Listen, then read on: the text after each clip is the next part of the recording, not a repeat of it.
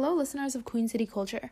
My name is Ashley Raymond. I am a current senior at the University of Vermont studying the environment with a concentration in food, land, and community. For my senior capstone project, I have decided to develop this podcast in order to better understand this ever complex intersection of food and culture. Queen City Culture, a food system influenced by Burlington's immigrant history, has been my project in the works for the past few months.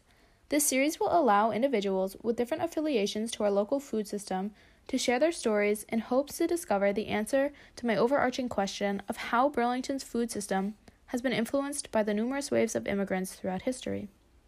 This series will be based on interviews and conversations with different individuals with varying degrees of expertise and experience linked to these overarching themes of the local food system and immigration. Each interview will make up the subsequent episodes in this series.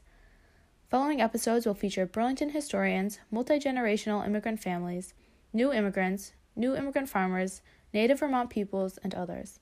There will be new episodes released throughout these next three months with differing themes, which ultimately will lead to a greater understanding of how Burlington's food system has been and continues to be influenced by the immigrants who live here.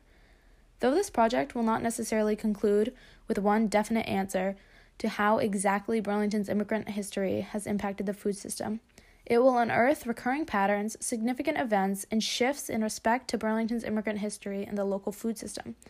This series truly is aimed at providing listeners important insight needed in order to better understand this intersection of food and culture.